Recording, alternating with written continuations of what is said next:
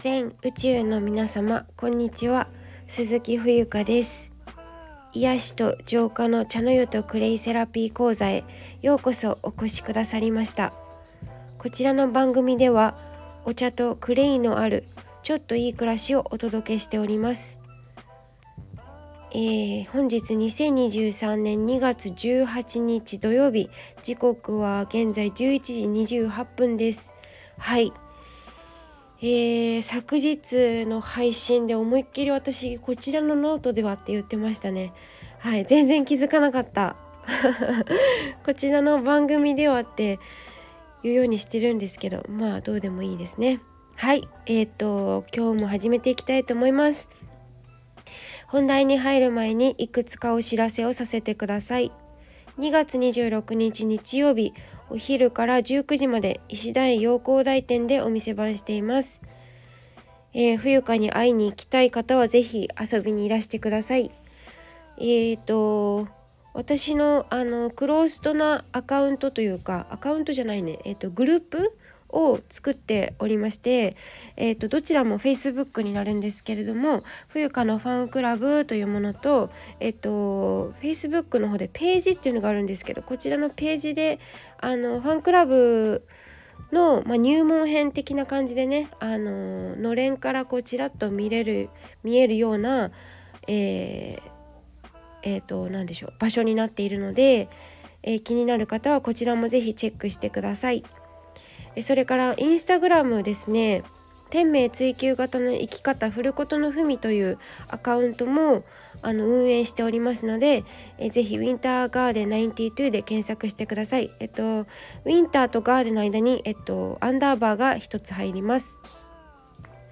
え来月末ですね、タイホアヒンにお試し移住いたします、えまだ宿が決まっていないんですけどまあそもそも決める気あるんかいっていう話ですよねまあ、一応いろいろアゴだとかエアビーとかいろいろ見てるんですけどなんか今のところまだピンとくるものがなくてえーとだいぶゆるゆるしちゃってます。はい。そのうち見つかるだろうというなんと楽観的な感じなんでしょう。大丈夫ですかね？はい。まあいいですね。はい。えっ、ー、とえー、日本とタイの魅力をそれぞれ発見しあの違いを照らし合わせてより良い社会づくりのヒントみたいなことを必死あ必死じゃない発信してまいりたいと思います。基本的にあの今私が行っている活動ですねクリー歯磨き粉の講座個人セッションなどはあの続けますので、えっと、詳細気になる方は概要欄に貼っているので是非そちらから飛んでみてください。泥で作る歯磨き粉講座。これすごくおすすめであの私自身がもう歯磨き粉しか伝えないって先日決めたんですよ。そう。あのもう1年以上私歯磨き粉作り続けてるんだけどめちゃくちゃ簡単だしフッ素とか研磨剤とかあのいろんな体に危険なものとかっていうのが入っていないですし赤ちゃんからお年寄りまで使えるまあクレイってそういうものなんですけどそもそも。泥なのでね。でもこれ一回このあの味わうとですねもう本当に市販のは戻れません。私自身は戻れないしクレイがなかったとしてもですねお塩の大切さなんかもねあのお伝えできればと思っておりますのではい。あの是非一押しですのでこれここはここはというか是非あの講座お申し込みお待ちしております。えっ、ー、とお仕事のお問い合わせその他ご依頼は futureclay.gmail.com までご連絡ください。はい。えー、今日の神奈川県横浜市内はね晴天ですよ。はい。土曜日今日休日ですもんね。皆さんいかがお過ごしなのかな、えー、お天気によってね私たちの感情っていうものは私たち人間動物の一部、まあ、人間として生まれてきてあの感情の生き物ですよね。そう。で私たちの感情はすごく揺れ動きますからその天お天気によってねあのこういう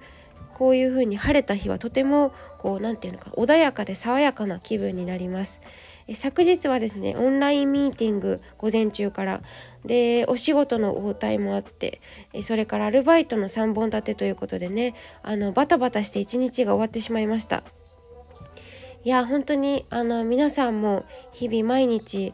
一生懸命あの働いているかと思うんですけれどもあの改めてねぎらいの言葉をおかけしたをあのかけたいと思います。本当に。毎日お疲れ様です。はい。えっ、ー、とでアルバイトを一つとってもですね実にいろいろな私1日4時間とか5時間とかしか入らないように決めたんだけどそのアルバイト一つとっても本当に実にいろいろな事件が起こるわけですよ。起こるんですね。あの子供たちまあ見ている私がお世話というか見ている年齢見ている子どもたちの年齢が、まあ、3歳から6歳ということもありましておもらしとかあとおもちゃをねこう投げて他の子を怪我させてしまうとかうんとおもちゃの些細な取り合いだったりとかまあほんといろんなことが起きるんですけどうん私はうん昨日は本当にちょっと久々に大きな声を出して怒りましたけど あまり怒鳴ったりしないんですけどもうあまりにもちょっとひどかったので、えーと、大きな声を出してしまいました。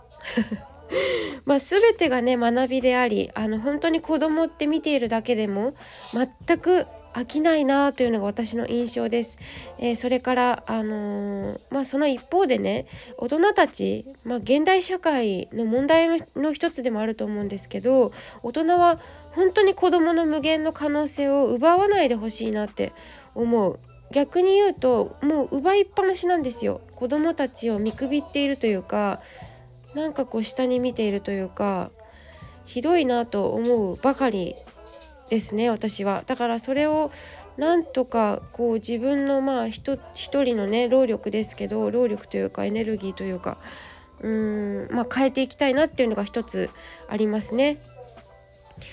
えー、さて今日の本題でございます。えっと今日はですねタイトル通り人生のゲームオーバーについてお話をしたいと思います。えあなたは人生終わったなとかよく口にする方でしょうか。まあそれは本当にどうでもいいんですけれどもあのー、まあこのいつもねタイトルテーマなんですけれどもいつも、ま私毎日一つ配信しているのでうんこれについて共有したいと思うことは必ず忘れないうちにね忘れないうちにあのフレッシュなうちにメモしておくようにするんですよ。手帳に書くとかあのなんだっけボイスメモに残すとかえ、ー、とまあいろいろやり方はあるんですけれどもまあよく忘れる忘れることもあるんですよ私の脳内っていつもなんかこうごちゃごちゃといろんな情報が行き交っておりましていろんなこと考えてっていうのがまああの日常なのでねでよく忘れる忘れることもあるんですけれどもそれはいずれ思い出すこと無理やり頭をひねる必要はないなって思っています。えーと、これねすごい大事なことなんですけど忘れるから思い出すしあの思い出すと自分が知っているから忘れるんですよ。うん、分かりますかね？ちょっと逆説的なえ？っていう感じになるかもしれないちょっと分かりにくいかもしれないんですけどそういうことなんですね。で過去に何度かあのー、ちらっとお話をしているんですけれどもかくいう私はもう人生を諦めて生きてきました。それもね約25年間今私30歳なので本当に5年前とかは5年6年前ぐらいまではですね本当にもう今日のテーマそのものなんですけど人生ゲームオーバーもうあ人生終わったってもう本当に思ってたしでもすごいネクラだから基本的に。口には出さないんだけどずっとこう心の心の中にしこりがあるみたいなそういう感覚ですね言葉にすると。本当にその他人とか他人様や周りの環境のせいにしていました。であの他人や周りの環境のせいにしてるそういう人たちはこの人たちはより良い生き方はできないなって自分が思っていたんですけどそれがまさに私のことだったっていうね矢印が相手に向いてたんだけど自分だったんですよね。でそれに気づ気づき始めたのがここ本当に34年前とかじゃないですかね。であの他人を羨ましがってはもう評価しまくりあいつはこうだこいつはこうだっていうことであの人がこうだからもうそればかりでしたね。で今振り返るとまあ周りの人にはあまりそれ伝わってなかったかもしれないけどもう人間自分の中はすごくどす黒かったですね。うん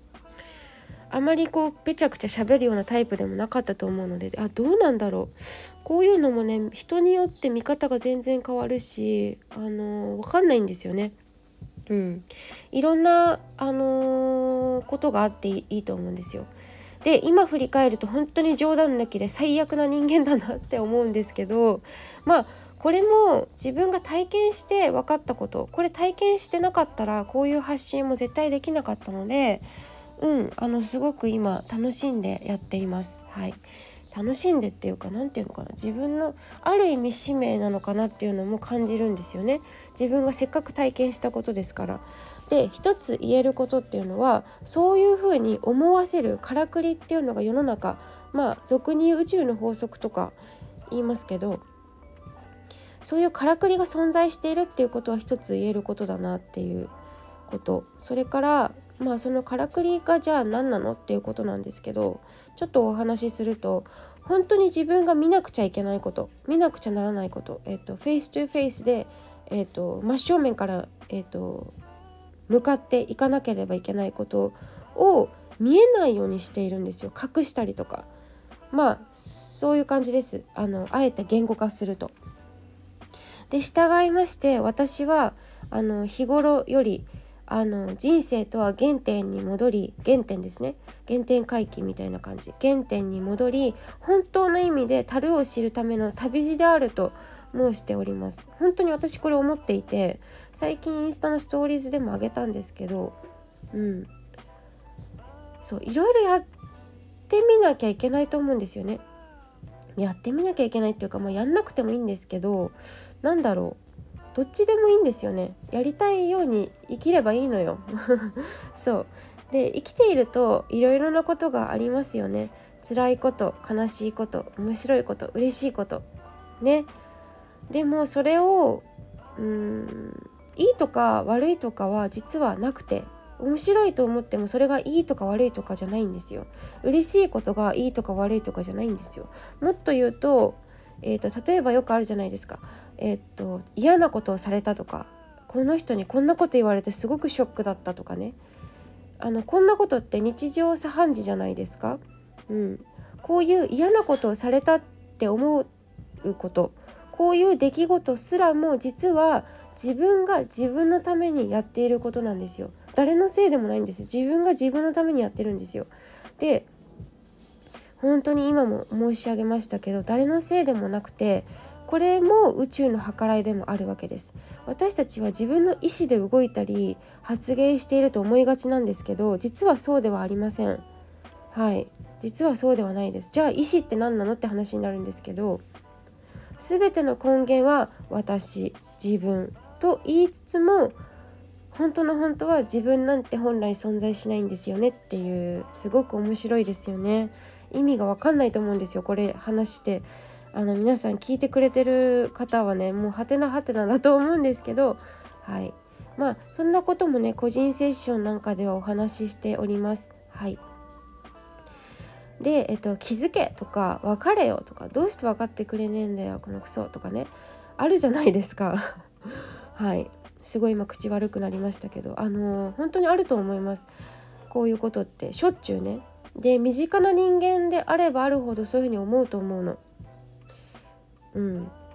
でそういう気持ちとかってあの壁に当たれば当たるほど物事って逆に動くんですよ。反発すればするほど返ってくる跳ね返りが強いんですね。うん、まああのさてだいぶ話がそれてしまいましたということであの私が今回お伝えしたいことはですねちょっとこういう話のつもりではなかったんですけれどもまあでもこういうことも私お伝えしていきたいんですよね。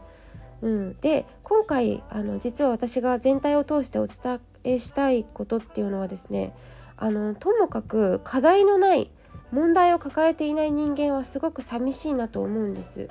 あの私自身も問題ないように思われてるかもしれないんですけど問題あの探したらキリがないくらいいっぱいあるんですよ。はい私も人間ですからね。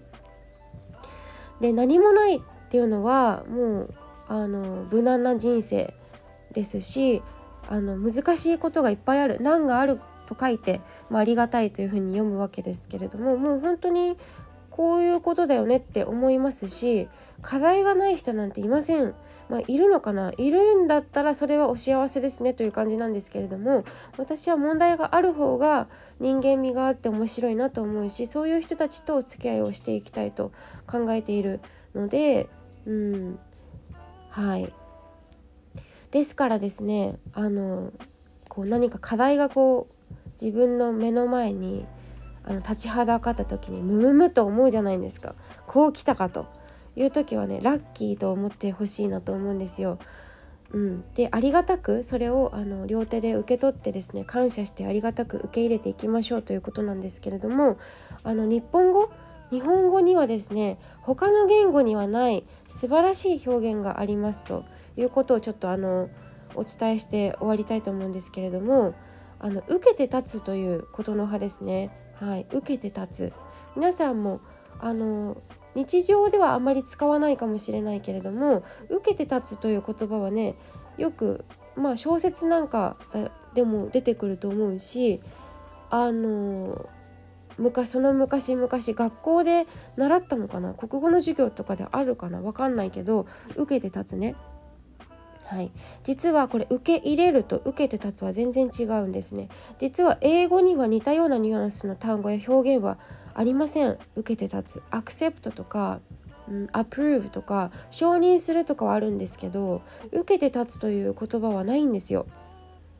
でこのことの葉から、えーと、読み解けるのはですねこれ冬か調べなんですけど単に起こった事実を受け入れるのではなくて受け入れるのではなくてその出来事を受け入れてから受け入れてからよしやったろというあの気概を感じることができる言葉だと思うんですよ。受けて立つね。受け入れるだけじゃないから。受け入れてそっからこういうふうに私はやっていくんだっていうアクションがそこにくっついてくるので単に受け入れるだけじゃないんですよね。分かってもらえるのかなこの話。はい。まああなたがもしちゃんと日本人なら分かるのではないでしょうか。はい。ということで今日はねどう生きるか。今日を、えー、どう生きるかはあなた次第です、えー、最後まで読んでいただきありがとうございます。え、ー、とそしてですね今まで言い忘れていたんですけれども私の発信に関しましては基本的に NG はございませんのであのシェア大けんシェアシェア大歓迎ですのでぜひあのノートじゃなくてもえっとスタンド FM でもあのいいですしインスタのストーリーズでメンションしてもらえるとすごくツイッターでもそうですしあの全ての SNS においてですねあのぜひシェアしてもらえるとすごく嬉しいです。はいということで、えー、ぜひ応援よろしくお願いいたします。以上です。